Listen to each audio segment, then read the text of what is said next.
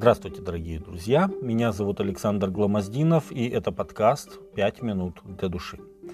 Египет, куда был продан Иосиф, возможно, был, как бы мы сегодня сказали, сверхдержавой того времени. Высокое культурное, политическое и экономическое развитие страны, растянувшееся вдоль Нила, резко контрастировало с хананейскими городами-государствами.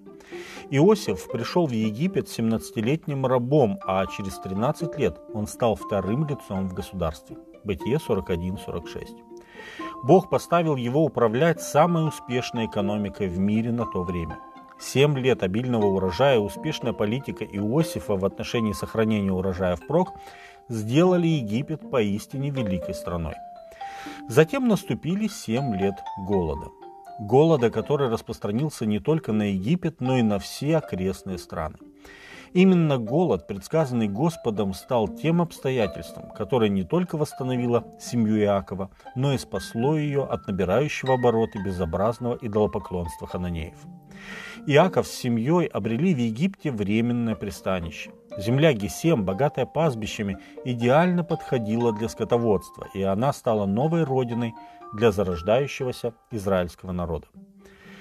В то время, пока Иосиф управлял Египтом, Израиль жил очень хорошо. Мы, люди, так устроены, что когда мы переживаем трудности, мы верим и надеемся, что так будет не всегда, и придут времена отрады, когда мы забудем нужду.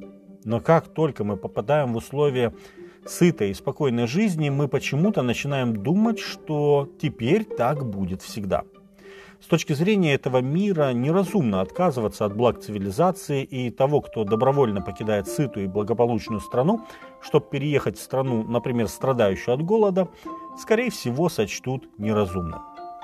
Так что у Израиля не было никакой причины покидать Египет, по крайней мере, ближайшие 70 лет, пока был жив Иосиф.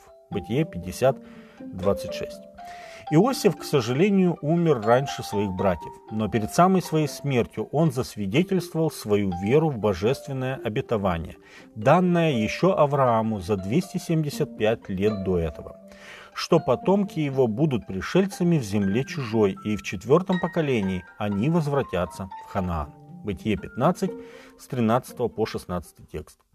Иосиф даже э, застал начало исполнения этого пророчества. Написано, что Иосиф видел детей у Ефрема до третьего рода, и также сыновья Махира, сына Манасии, родились на колене Иосифа. Бытие 50 глава, 22 текст. Когда Иосиф держал на руках своего правнука Галаада, он видел в нем начало исполнения исхода. Увидев приближение смерти, Иосиф проявил твердую веру в исполнение Божьего обетования исхода. Он заклял братьев, что когда Бог приведет Израиля в землю обетованную, они должны будут похоронить кости Иосифа там. Это последнее желание Иосифа было выполнено.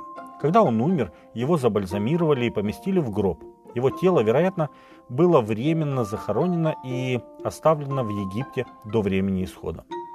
Затем Моисей взял кости Иосифа, когда народ израильский покидал Египет, исход 13 глава 19 текст, а Иисус Навин похоронил их в Сихеме на участке поля, которое Иаков лично подарил Иосифу. Иисус Навин, 24 глава, 32 текст.